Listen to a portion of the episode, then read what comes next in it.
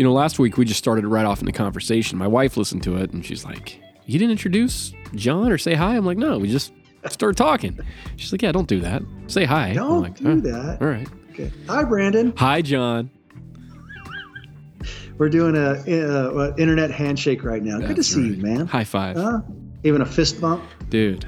You ever seen uh, Big Hero 6, the cartoon? Yes. So every morning when I drop my girls off at school, Ursula, and when I put her to bed, she always has to do a fist bump. So we always go, yeah, Right on. yeah. Yeah. That was actually a good one. I'd like to see him come out with a uh, whatever you know, sequel, a part two or something. I That- think that they will. fun. I mean, they've done a few others that's very similar as far as animation style and all that kind of stuff. Yeah, it was a good one. I like Big Hero 6. Yeah. No, it was fun. So, anything new? No, not new. My thought was, I get a lot. Of, I mean, with all related to the Kodiak materials, people switching over. I thought what maybe we do today is I answer a lot of questions related to even for me personally how, how what how does your materials impact your business success my, you know and how do the materials you use directly impact the success of your business so since i get asked a lot of those kind of questions which ends up so many things we could talk about i thought maybe we just you know spend a podcast talking about things like that what do you think No, I think that's, you know, we we say a lot. Experience matters. It's the uh, slogan for Concrete Design School. Experience matters, but materials matter as well. With our classes, one of the things that we really push hard on is people don't buy concrete; they buy what you make with concrete. And what I mean by that is people buy design. So in the past, you know, we've seen we've been doing this for 20 years. We've seen a ton of companies come up, be in business for a year, maybe two, and go out of business. Come up, be in business for a year or two, go out of business. And one of the big reasons for a lot of these people for that to happen is they're not making things that people want to buy. At the end of the day, we're in the business of retail. We're in the business of selling products to clients concrete sinks, countertops, furniture, tile, bathtubs, whatever it is. And they need to want to buy those things. So design's important. And that's something we really focus on a lot. But when I say that, the caveat is the concrete still has to be top notch. So if you make a phenomenal concrete sink, it's an innovative design, people respond to it, and you know you get 100 orders for it. If what you turn out, the concrete is porous and it cracks and it turns chalky white and the sealer peels off, you're not going to be successful. You're going to go out of business. So design is important. It's extremely important. But equally important is the quality of the the product that you put out for longevity and customer satisfaction. Your reputation rides on what you produce. Absolutely. Yeah, your materials are definitely part of your success, an integral part. And I know you've talked about businesses coming and going. That's what brought, at least from people who who I've talked to, and messengers and so forth, has brought it to attention is a big company, a very good company, Concrete Nation in Australia, recently had to close doors. I say recently, I mean it was weeks ago, but um, their failure was directly related to the materials that they were getting from a vendor and those materials continue to catastrophically fail for them um, which ultimately they had to shutter their doors. So i think sometimes people look at the materials and that's where this podcast i just like to that materials is kind of sideline you know?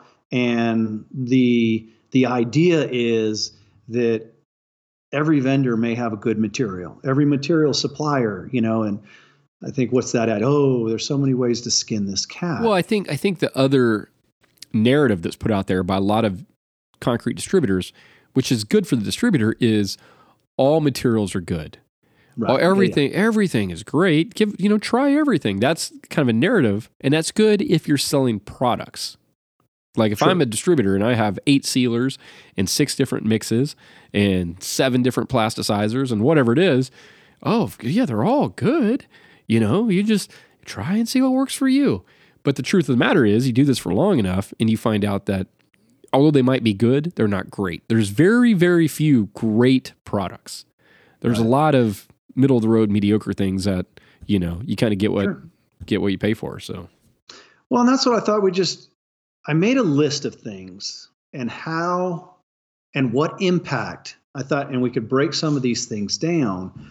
Labor is always a huge one, so I actually want to kind of hit that last because that that could be everything from recast, breakage, pinholes, you know, sealer performance, and and so I thought we could instead of using that as a direct category, I thought I would start off with something as simple as, and again, all of these coming from people like myself running a successful business for 20 years and what impact having the right materials in your shop means. So I thought a real simple one was inventory. You know, inventory, you know, how much of what do you have on your shelves?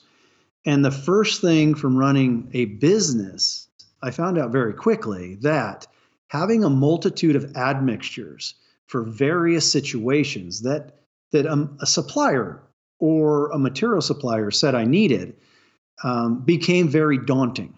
You know, I mean, a certain mix for that, a certain plasticizer for this, and and from a business standpoint, boy, I just found that so inefficient, and it really tied up my overhead and my shop space.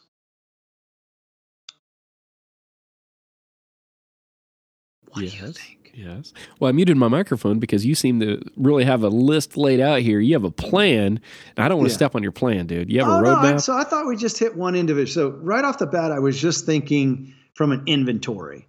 I mean, what's your thoughts on inventory when it comes to materials? Well, space is, uh, you know, especially for shops like mine, space comes at a premium. And back in the day, I would have a pallet of sand, a pallet of Portland, a pallet of Admix, uh, four or five different types of plasticizers.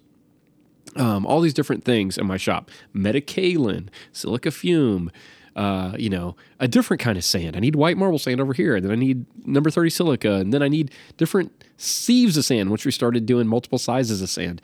And all those things took up a lot of space. And my shop back then was 1,200 square feet. Yeah, I remember that. I, I was shocked going in there to see how efficient you kept that for everything you did. Yeah, but um, inventory was an issue, and you know, first of all, there's the cost of the products. Um, when you're a small business and you need to buy five plasticizers, Admix, Portland, sand, a different sand, a different uh, Pozzolan, maybe another Pozzolan. All those things come at a cost, but then it's the space cost. You know, you're paying for your space. You don't typically have a ton of extra room. I don't know many concrete shops that have any extra room. Everybody's kind of at capacity in their shop so inventory, yeah, it's it's an issue. And then another problem is going to be uh, longevity of the products. A lot of the products, Pozzolans and Portland and things, do oh, have a shelf, life. life. Yeah. yeah. And so, mm-hmm. you know, so so does uh, polymer. When I was using polymer, so does uh, plasticizer. Well, and there's a misconception. I think a lot of people, as I'm watching various material suppliers come out with new choices, which again, for me running a shop, I kind of roll my head, my eyes because I'm like, Okay, so a new polymer, you know, or let's say a new choice in a polymer. Well, polymers go bad, not just liquids, but the powder ones as well.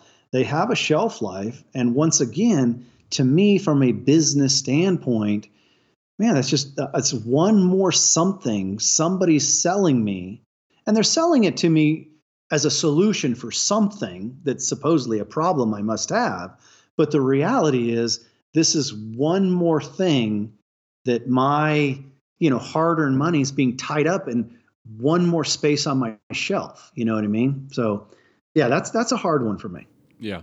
You know with so many suppliers still trying to hand out so many various solutions um, it makes it difficult for a person legitimately running a space. And and i know this will keep touching into labor cost but the the other big one that again I watch so many suppliers consistently overlook is how these materials and, and the choice in quality materials directly impacts the success of a business because they often eat up labor cost that a material supplier is well i shouldn't say they're not thinking about it. I'm sure they are but that's of no consequence to them and as an example, we've talked a lot about, let's say, pinholes, right? Pinholes. And we all know concrete's concrete, especially if you're mixing up certain versions with certain materials, that ultimately you're going to spend time, whether you call it slurrying or slaking, patch filling, whatever, uh, pinholes. And that's a real problem. That's a real problem in your labor that some people who don't have the experience of running their own businesses that they don't think much about. So they'll continue to sell you materials without thinking about that. So that was one thing in labor costs. Or maybe they sell you a slurry product. Right. There you go. Yeah, yeah we'll actually give you the patching product because yeah. we already know it's going to happen. It's yeah. Another, it's another sale. I, I just I just found a quote online. Inventory is money sitting around in another form. Inventory is right. money sitting around another form. That's exactly what it is. You just took your money that you could have had in your bank account and uh, you put it into something sitting in your shop that you just stare at and probably is going to go bad before you use it. I can't tell you how many buckets of polymer, bags of Portland, bags of Admix I've thrown away over the last 20 years. I mean, I, I felt filled dumpsters to the brim many, many times going through my shop and cleaning it out of stuff that I'd bought and paid for and had shipped to me and never had a chance to use it. So, right. Yeah. Oh, no, I get it. And I mean, so maybe that, because labor cost is such a huge one. And in the, in how many podcasts, you know, we've talked about the whole batching sequence and, and why for two guys in business, you know, fully pre-blended products certainly, you know, cut my labor down dramatically. Um, and, but I still understand for those people. So I'm still going to say this isn't what I'm going to say about labor cost here is not even a batching issue. It's not the five gallon buckets. It's back to that. The labor involved in tasking multiple admixtures. And I know we just kind of alluded to this inventory, but it goes into labor too.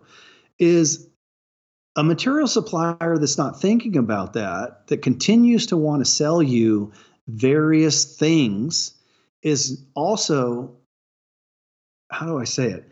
It's not correlating to the success of your business. It's it's their success to get these materials in your hand, but you're the one that's losing success by consuming labor time.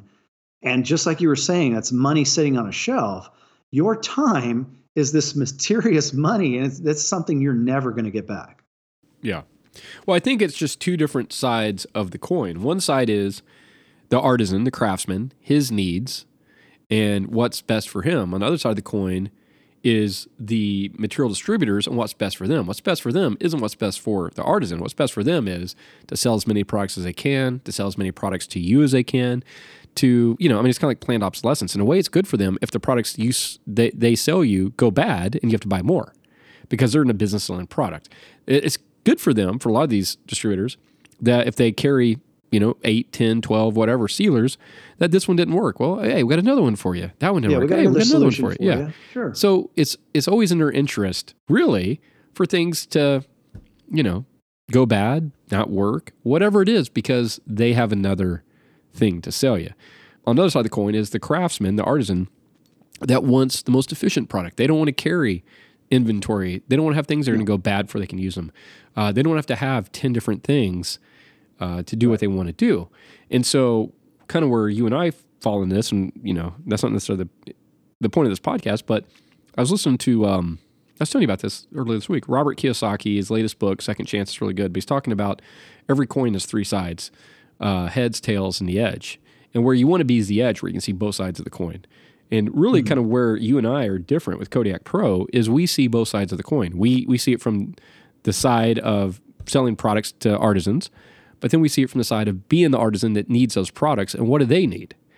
You know, day to day, what is best for them? And that puts us in a unique position to really understand what what guys like you and I need and want and what works best yeah. for us and what's best for our business and what's best for cash flow and uh, you know profit right. margins Turnover. and everything. Yeah, exactly. Yeah, yeah, and, and this is again where the the overlying thing continues, where the experience, eh, meaning the people with the experience using the materials and running a successful business really matters. And so, another part of that labor cost that I wanted to throw in there is time that's turnaround on a project. For how many years I worked out of my shop under the old scenario where such you know you cast on one day and then you have to wait seven days before you can seal it or 10 days. And um, you know there was no information related to the what sealer you were using and why it failed and moisture content. And and ultimately i found that as i got more projects i had to look around to get a bigger shop right? I need more space. I need more space. Because if i have to consistently sit on these projects for let's say 7 10 2 weeks before you know it you have projects all lined up, sitting around waiting in some phase to finish up, which costs you money.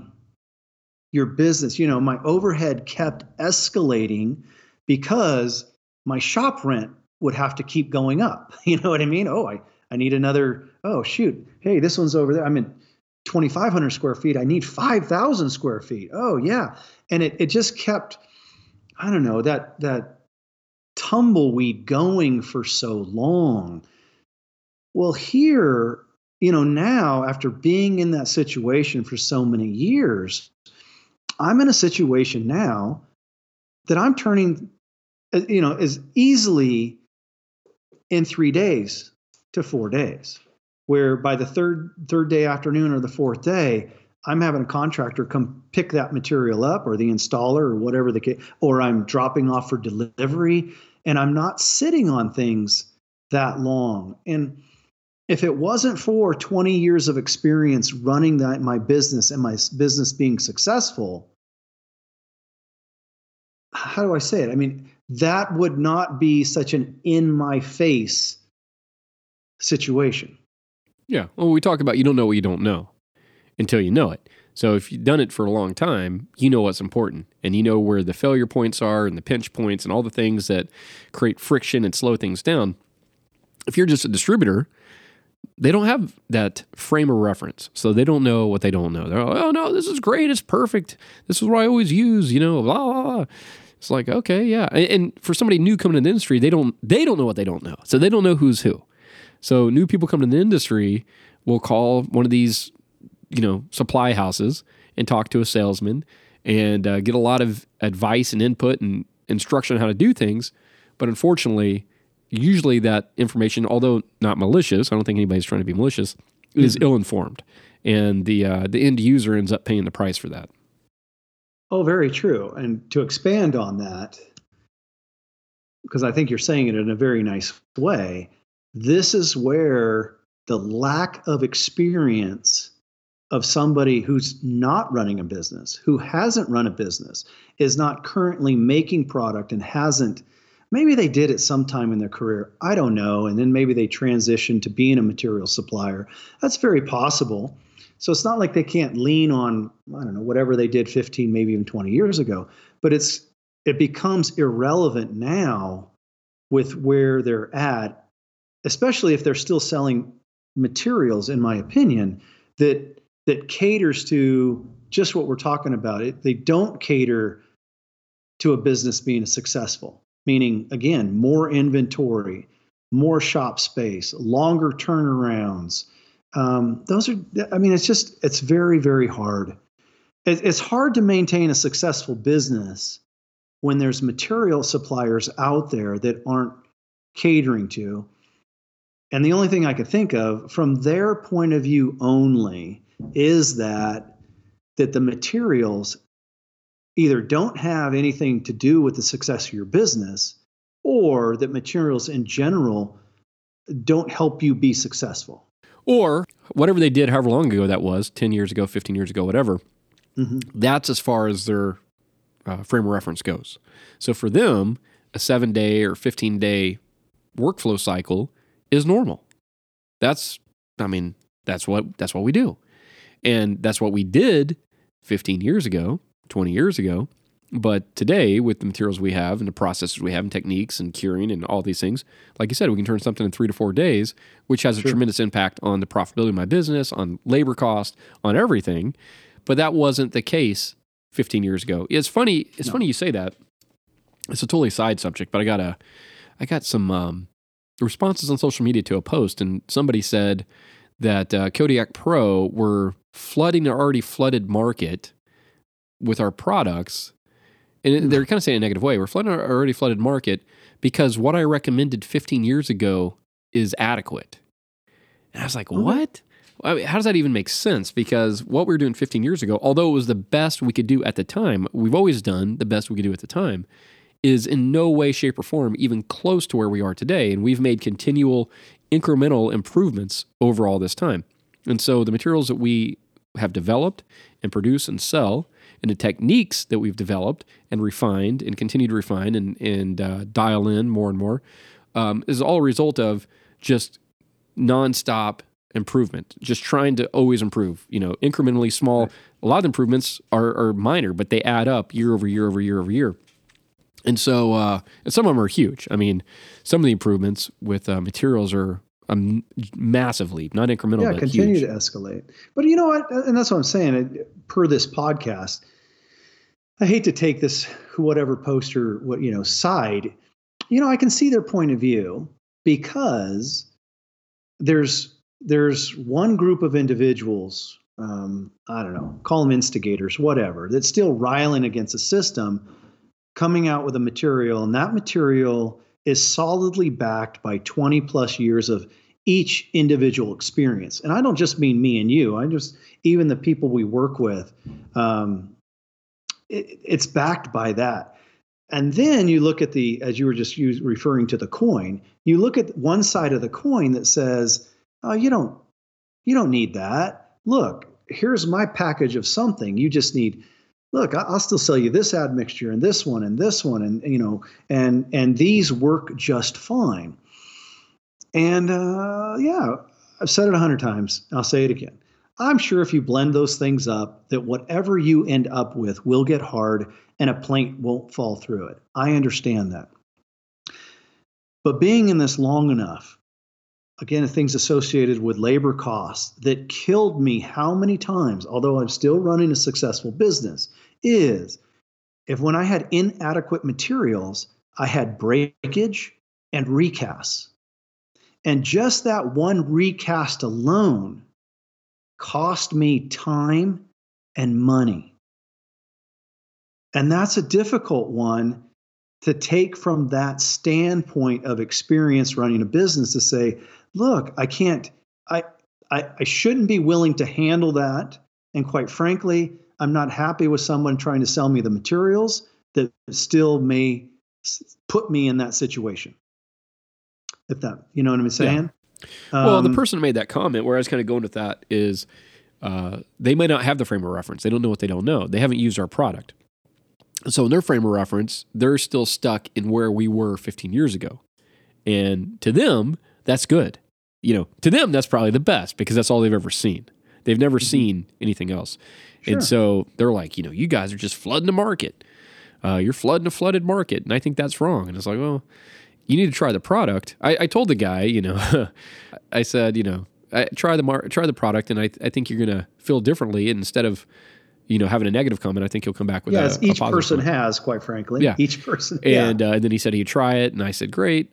Contact Joe Bates, and uh, and then you know I like Jameson whiskey, so when you send that apology note to me, just include a bottle of Jameson, and and he's like, "Oh, I'm not paying to try your material," which again is funny because if somebody won't oh, pay, he wanted to, it for free. Yeah, he wanted it for free, which we don't do oh, free. Oh, the reason yeah, we don't do free is free. you got to have skin in the game.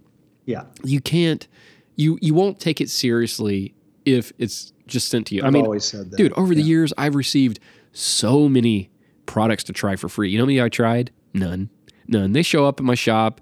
Sometimes they contact me, hey, we got a, you know, whatever. We'd like to send you some to try. What's your address? And they send it to me. It just sits there because I don't need skin in the game. I don't care. I didn't ask for it. I don't want it. Even if I did ask for it, which I didn't, but even if I did, I don't have any skin in the game. I'll get to it when I get to it, which is never because we, we're always out of time. We never seem to have enough I get a lot of raw material manufacturers, and because they heard my name through so and so that I'm working with, and this and that, like, and I'll get a phone call, and they're like, "Well, Jon," and and it's funny. This literally just happened to me the other day. A box of materials came in. Uh, AIM picked it up. She brought. I'm like, Whoa, "Who's that from?" And we opened it up, and I'm just like, "Uh, what?" Um, so What yeah, I was it, get what you're saying. What was it? So no, free. Was it a head? No, even for me. Was it a human head? Things with free doesn't hold value. What's in the box? What's in the box? What's Right. in the box? For people that haven't seen the movie Seven, Right. What? Um. Let's see. How, about how about consumables?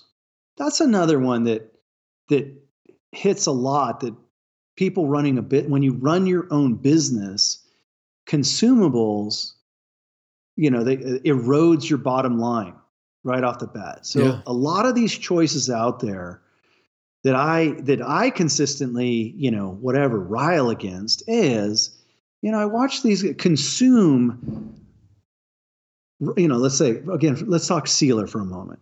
Roller after roller after roller after roller, and each roller that costs three to five dollars. And you know, before the end, there's a, and I've been there myself. I get it.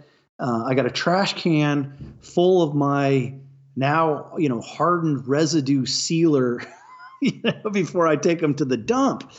But at the time when I was using those, you know, those consumables consistently ate my bottom line over and over and over again.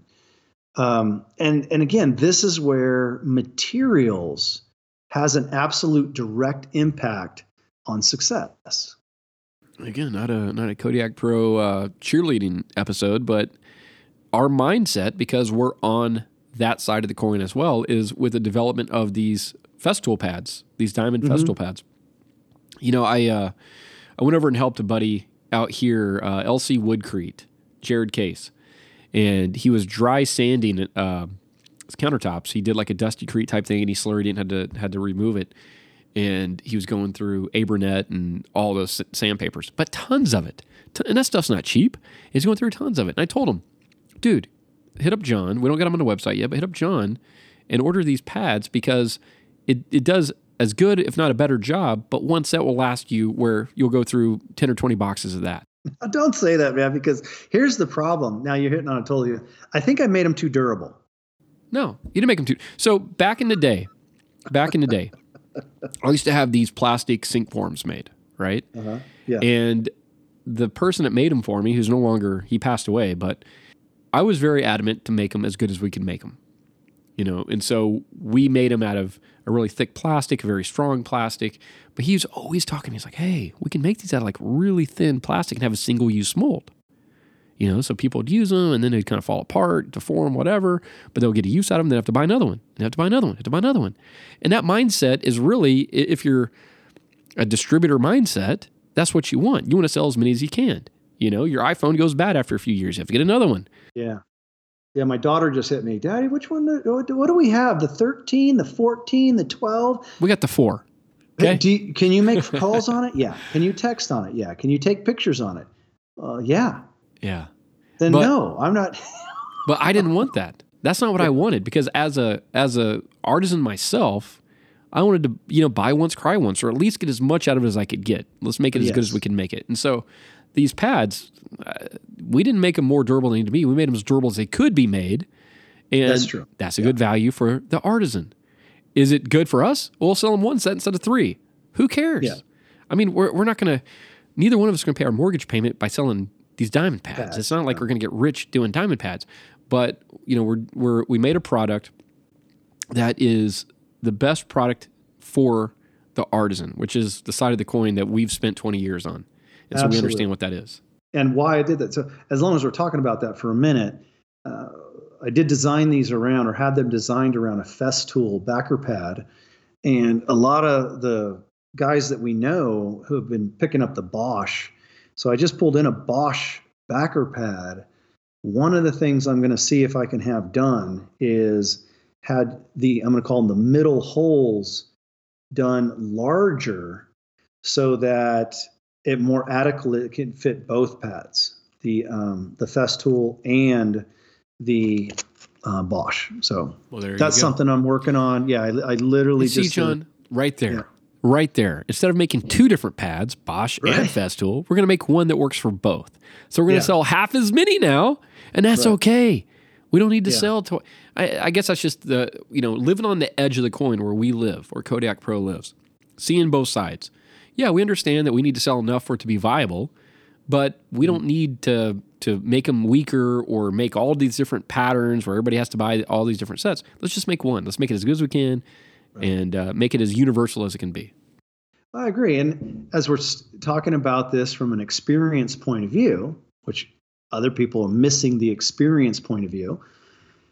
Uh, I had a question about sealer. Um, someone has a project going on and like, hey, Jon, can can ICT? So we got into the conversation, and this again goes to running a business. You know, why in 20 years have I been using not just using ICT, continuing to develop ICT and et cetera. So we just got into a scenario which they were currently in and why they were calling me is because the sealer that was recommended to them was uh, I'm for better sake I'm going to say having trouble scratch through and again it was a topical techno topical technology and so his only real choice was either scrape it off or sand it off in some sense and when we ended up in this conversation he was asking me about, well, how long do you think I'd have to strip off the ICT? And I'm like, well, you're, you're not going to have to. Well, what do you mean? And I said, well, you may end up somewhere. But see, again, the beauty of this kind of surface from a business, successful business point of view is at some point, if necessary, I just go back out, do some light sanding and reseal. He's like, what? And I'm like, yeah, yeah. Well, okay, well, how does it scratch through? Mm, it doesn't. Now, I'm not saying your countertops won't scratch, but what I'm saying is, even in that situation, you go in, you sand or you buff out the scratch, and you reseal. Know, well, how often do I have to strip it? Mm, you don't. And and again, I, I'm not here to pump ICT, but what I am saying is that's a big difference in running a successful business. At least that's what I have found in my experience. Is to go back in in situations, uh, uh, and I've said this a lot, those are what I call rejuvenations and stuff that I've gone into that has had, uh, I'm just going to say, other sealers. I refer to those as restorations, where then you go in and the whole surface, you set the expectations because that whole surface is going to be different. Once I come in and take off whatever's on there, you're not going to have the same surfaces anymore. I might have to expose sand or aggregate. I got to grind through things, but that's not what happens with a reactive technology. no how? No way. Um, and again, that's that's an experience, successful experience, as opposed to people again that they just don't have that background to fall on. Yeah, I saw um, recent comment. I don't know where I saw it. I think it was uh, a Facebook group. Something along the lines of um, materials or sealers don't don't make you successful or don't. Uh, I'm trying to remember how it's worded. Something like it doesn't it doesn't make your company successful. Okay. And I just remember thinking like that's so wrong because if you talk to anybody that's been doing this for a long time, I, I think of like Dusty Baker. Mm-hmm. I think, you know, myself, I've been doing this for a long time. Any of these people that have done this for a long time, all of them have had issues. They went on the, as you call it, the hamster wheel of sealers, where they do this sealer, that sealer, this one, that one, that one, that one. And a lot of times at the same time, you're also like, let me try this admix, let me try this pozzolan, let me try this one, let me try that one. And you're just on this hamster wheel of just, you can't, you're never, you're never happy with the end result. And you're getting callbacks and you're getting all this kind of stuff there. But uh, at some point, if you're fortunate enough, you do land on things that work. You finally weed out all the things that you had to try to get to the thing that actually works for your business. And uh, for me and for for Dusty, the materials, whether it's sealer or mix or both, is really a, a, cornerstone, a foundation of having a successful business. It is one of the most important things. What you make with concrete is super important. You know, Dusty with Dusty Crete, anybody else that has a successful business, they're making things people respond to, but that product has to perform. And that performance and that durability and that expectation um, and that longevity is a direct 100% result of material and sealer choice.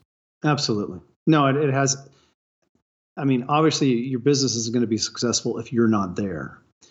But if anybody, I was going to say that because if anybody, just coming by some of the questions I've gotten recently related to materials, if there truly is somebody out there with a message that says that your materials, or in this case, even sealer, sealer materials, um, is not a success of your business. Um, I get the only thing I could say to that is that that whatever business, that person, whoever might be saying that, they just have not run a successful artisan concrete business long enough to realize that that message is completely ignorant. And and that's what I said. There's a saying, you know, beware of false knowledge because it's more dangerous than ignorance. And when it comes to running a business, you know, an artisan concrete business is not the easiest thing. You know, so I only touched on a few. So if your materials are not allowing you to turn product fast enough so that ultimately either A, you can't get things through fast enough to actually make a living at this, or B, as I did for a while, you keep having to escalate to higher and higher overheads so that you gain more space, well, that's a problem. That's a problem. That's a direct, I'd say, unsuccessful part of a business um, if you're using mater- materials that continues to directly eat at your labor costs because you're filling pinholes or you know your breakage and your recast rates or just batching time and failures. Yeah. I mean, yeah, I spent I mean, so much time paying employees and myself because my time has value, either driving around and picking up materials, whether it's sand, cement, fiber, polymer, because back then Ball Consulting was local. I could drive over there, but I spent so much time doing it. But once I had the materials, which took a long time to, uh, you know, get together, then it was a time of lining up buckets and hanging them on a scale and weighing this and weighing that. And, you know, we always talk about the line of 40 buckets in your shop, but I have seen that a thousand times in my life. I walk in the back of my shop and there's just rows of buckets and they all look like they have the same stuff in them. But every now and then, and it happens enough that it, it's a big problem, every now and then something gets missed or gets doubled because all looks the same. And so that's the other part of it when we talk about labor is just human error. Is you're paying somebody that again, I've never I never have hired anybody that I thought was not intelligent. They've all been very intelligent, but it's monotonous work hanging a bucket on a scale and weighing 1.3 of this, 2.6 of this, 22 and a half of that, again and again and again and again. And a lot of those materials look the same. Silica fume, metakaolin, this pozzolan, white Portland. Well, they're all white. Once it goes in a bucket, you don't know what went in there. So then you're like trying to come up with these different ways. Well, let me tear off a little piece of paper and put it in there, and that means we put metakaolin in there. Let me tear off a little piece of yellow and put it in there, and that means, you know, whatever. We, we've done all these things. My point is, those things cost you so much more money that you don't really adequately account for when you're when you're doing things that way. Yeah, I agree. And um, yeah, and so I know we've touched on it a minute, but ultimately, one of the other things, again, from running a business is focused on materials that has real repairability because everything wears out. I mean, life happens and things wear out. Uh, had a conversation not long ago with somebody and we were talking about acetone, right? And he's like, Well, Jon, you know, with ICT, again, compared to something else he was doing, he's like, Look, and I can, I, you know, acetone, uh, look, I can wipe it off. And I'm like, Okay, yeah, totally understand. Well, how's ICT with acetone? And I said, Well, acetone would leave a mark because with ICT, I've built it into the concrete. Acetone won't eat the concrete. Oh, yeah. So then I said, like, if you have a client in this situation that ends up using acetone on their countertops, you've put yourself in a position that actually reinforces your success of business because you're going in to do repairs that you're getting paid for, not going in going on oops. And then under that circumstance, you could go in and repair of the surface comparatively is pretty easy. And then I threw it back on him because he's same thing. He's trying to run a successful business. And I said, let me ask you, with the product that you've been referred to, in the situation where that product needs to be repaired, how are you going to repair it? And then he got kind of quiet and he's like, Yeah, that would be. I'd have to go in, scrape it off, or and sand it all out and reapply and set an expectation that changes the surface. And you know, anyway, yada yada yada yada. And see, and and that, at least in the 20 years for me, is not a successful choice. But it is a choice that's often referred to by people who are not running successful businesses. I, I think I read somewhere, I heard something where people referring to the things that you specifically make as being sexy. They they uh they tell no lies. They tell no lies. so I was thinking attractiveness and feel. Well, that too, again, having been down this road with various materials, I found time and time again the quality of the materials that I use has a direct impact on the attractiveness and the feel of the end whatever that I was making, right? Yeah. The table, the vanity, whatever the case may be. And and that mm, again, I, I I know I keep saying this, but for those people that don't understand that where your material choices have a direct impact on the success of your business, that would be another place that you that I've watched people go out of business because of the things they were making. I don't nobody liked. Meaning, and I'm not saying they didn't make a vanity that made something go, hey, that's a nice vanity, but ultimately it looked drowned out and dry.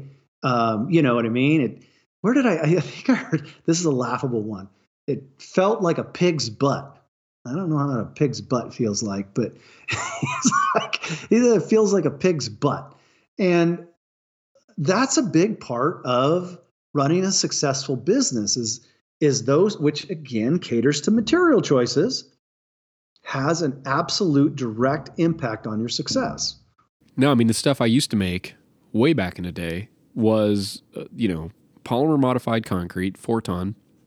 It was much more air entrained because polymer brought a lot of air into the mix. So the resonance of the piece, the weight of the piece uh, was was different. And then I covered those pieces back in the day with um, some type of topical, whether it was EAP, E32K, EcoTough, mm-hmm. the UV sealer, all those different ones. I I uh, would do that, and so I can very distinctly remember those pieces feeling like Corian when you felt them. They felt yeah. like plastic. When I touch them, they had, I mean, a solid, you know, couple mils of plastic over the porous concrete. And uh, and I remember when it's a long story. I talked about in a previous podcast, and we'll talk about some other day again. But how I came to ICT. But back in the day, before I was using ICT, you would call me up and we'd have a conversation. You'd say I'd be sitting at, at like my conference table in my shop, and you'd say, "Close your eyes and feel it. What does it feel like?" I'm like, oh, I don't know. He's like, does it feel like concrete?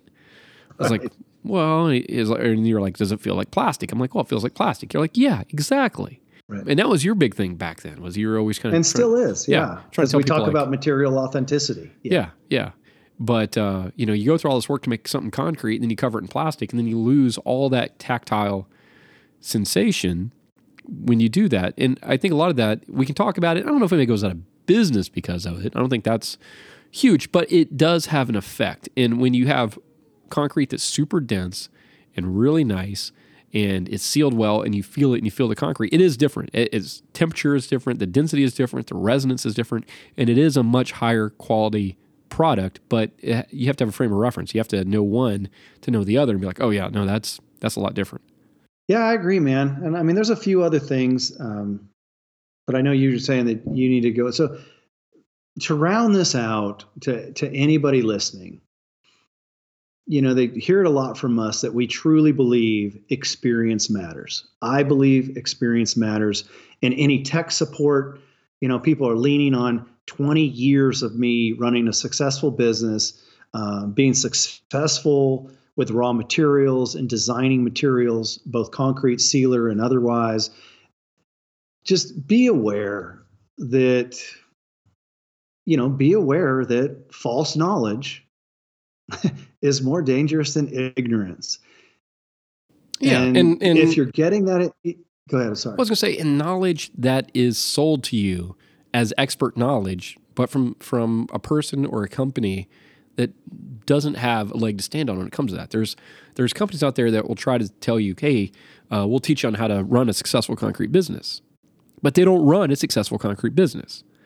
You know, or Yeah, we're that's, gonna that's a hard one for me. Yeah. Oh, it's a super hard one. Or let's show you the way we've always done fabric forming. Well, you you never you never did fabric forming, you know. Uh, well, the way we always did GFRC. Well, dude, I I know for a fact I was at a trade show where I was where I was uh, promoting GFRC workshops, and I saw you walk over to Hiram Ball and ask him what GFRC was. I mean, there's a lot of this over the years where there's a lot of people in this marketplace that project a level of expertise in, in whatever the, the knowledge is, but they don't have it. And so, you know, it is it is a, a bit on the consumer to do some research and really kind of look at somebody's history and Right. portfolio of work and say, well, they say this, but when I really look at like their their background, they don't have anything to back that up. Yeah, and you know, it's it, that's the other unfortunate part about running a business. That due diligence can be difficult to navigate, uh, especially and even more so in the time of social media, where I don't know someone can you know be behind their keyboard or be, maybe behind a you know educational degree or something and come across very articulate and uh, very well knowledgeable but at the end of the day, experience matters. It truly matters. And that's all I would say to somebody is try to make your choices, you know, make your choices. They're your own to make. Uh, and uh, for me, yeah, I, I like I like going to people if I need help with something or answers to something. You know, I, I lean on people that are experienced in that because that's what you need. Absolutely. Well, Jon, anything else on this subject? No, that's it, man. I mean, for that end, that's so. The materials, in my experience of running a successful business, materials has an absolute direct impact on your success. That's what I have found over 20 years of doing this. A thousand percent. I agree. Uh, okay. Well, I think we're we're going on close to an hour here, which is uh, kind of our limit. Kind of our limit, Jon. Hour. All right. Well, good talking to you. well, hold on, always. hold on, hold on, Oh, sorry. hold on. Concrete Heroes Quest. We didn't talk about that. April 26th and 29th, Joe Bates Shop, Napa, California. A very, very in depth, deep dive class on post tensioned concrete, GFRC, sprayed, trowel, upright cast, whatever, SCC poured. I don't know what all we're going to do. It's going to be a lot of techniques. Uh, but it's going to be, you know, a normal class that we do. We do a six day class, the, um, the Pinnacle workshops, and it's two days with me, two days with Jon, two days with Dusty. And those are a really good class to get a very wide swath of knowledge. But you only have two days with each instructor, and so there's only so far we can go into that in two days with each one, right? So it's a great class, phenomenal class. But this one being three and a half days, it's a it's a deeper dive. So I think it's going to be a lot of fun. It's the first time we've done this class. We've already had a ton of registrations that were almost full at this point.